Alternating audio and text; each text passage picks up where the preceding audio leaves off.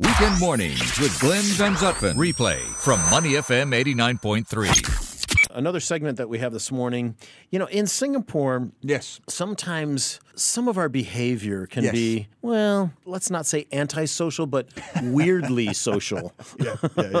or weirdly non-social. I don't know. I don't know how we're going to phrase Blunt, this, but blunt. very blunt and and and not not always so kind of maybe considerate of others. And I think you had an experience Yes. recently at a clinic uh, where you went to, and the staff was talking in a way to a patient in which all the other patients in the waiting room could hear. What what happened with that? It's so funny because uh, some people call it an, a lack of EQ, a bluntness. Sometimes I find it genuinely endearing. You know, that auntie, uncle, Merdeka, pioneering generation, they just tell it how it is. You go to the Chinese reunion dinner, it's, wow, this year you're very fatter, you know, or, you know, the whole why no girlfriend, why no babies. You know, we've, we've all got those stories. Part of me finds it endearing. Part of me just finds it surreal and peculiar. Yes, I was in a clinic this week. This girl on the counter. Now, I come from England, as you know, and England is the opposite very conservative, mm. very quiet, very sort of shy and sensitive. So I'm sitting in the waiting area and I'm hearing this sort of thing. Yeah, so the diarrhea, the diarrhea, take this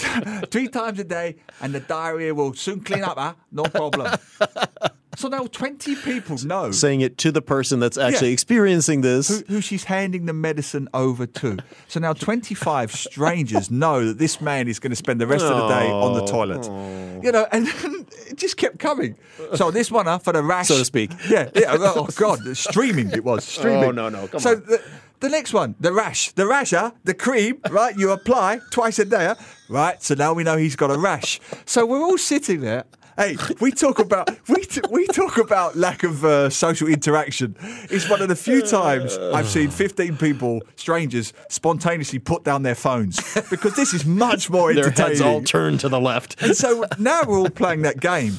So he's got a oh. rash, and we're looking him up and down, oh, Where is wondering where that where oh, and how and why. What are the symptoms, and wh- wh- wh- what was he? What has he been oh. doing, and where has he been doing it? It was rashes and diarrheas and oozing and fluids. so and- where where do we get to this place? Because you know, I speak only for my experience in the U.S. when I was living there, but they are very very careful about what they say in public in front of other people Yeah. and, and all of that to protect the patient's privacy and Yeah. you know all of that. How do we get to that place here, or or is, or is culturally is it just okay and everyone's used to it, I- I do- and we should all get over it? Yeah, I do think there's an element of just get over it. There's there's no there's no uh, filter, for want of a better word. Sometimes there's no filter.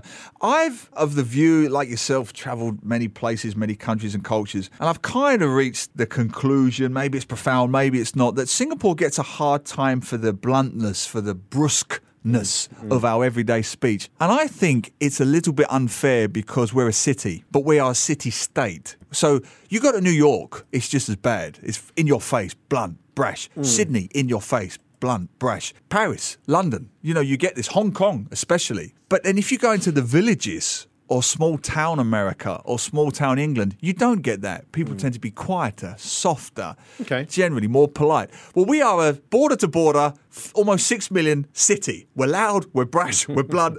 It doesn't matter if it's the hawker centre, the clinic. We're trying to get heard, we're trying to be seen, we're trying to get on the bus. Hustle, bustle, loud, congestion. So if you've got diarrhea, we're just telling you to your face. But but I think I think the difference is that you mentioned New York. People are loud and, and in your face and all that, but not necessarily about very personal things. Hmm. Like they'll tell you, hey, get out of my way, you're in the way, or move your car, or honk your horn, whatever. They'll do all that. But I think here there's a level of not understanding what's what should be personal. Yes, I think you're should- right, I think yeah. there's a disconnect there. I think you're right. Because a lot of places you're right. People are very bold and brash. But they won't and- tell you you're fat in New York. Well, that's true too. They, they, they won't. But here it's actually a compliment, right? Yes and no. Yes mean, and no. in a way, like, 'cause It- you're successful It depends on the context. Well, yeah, but true. you lose weight. You go, you're too skinny, huh? Yeah. more, you're too skinny. Not are, you- eating are, enough. Are you sick? Are you eating or whatever? so there is a directness. I don't know. There is a directness. I don't know the answer to this, but there is a directness. Often very endearing. You know, I only have to walk into a lift in an Hmm. HDB and it's, oh, I'm more so taller. And I go, so short. You know, I've actually done that, right? I've actually done that where I've been told so many times that I'm so tall Hmm. that I'll say, no, it's not me, it's you. You're very short. And they'll come back and go, wow, so offensive. But I'm like, I'm just literally saying what you've just said to me. Exact. You said I'm very tall. I've said you're very short. Yours is okay.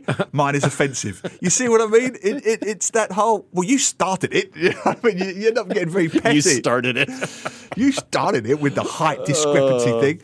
So That's funny. Sometimes it's endearing. It, it genuinely is endearing because I come from a place in England. Unfortunately, it was quite a rough town, lots of crime, blah blah blah. So the elderly, particularly, were very much seen and not heard. You know, they would hmm. sheepishly duck into the post office and get their pensions, and then duck away and hope that no teenager mugs them on the way home. Seriously, there was a bit of that. Where it's here, our Merdeka generation, our pioneers, they're just telling it straight. You know, you're fat, you're skinny, you need a woman, you need a man, you need babies. You you, you need this, you need that, you need this for your diarrhea, you need this for your rash. You know, they're just there's there's a bluntness there. Sometimes it could be brought back a little bit, you know, but part of me finds it very endearing. All right. Neil Humphreys in the studio today. Thank you so much for your take on social graces Exactly. in Singapore.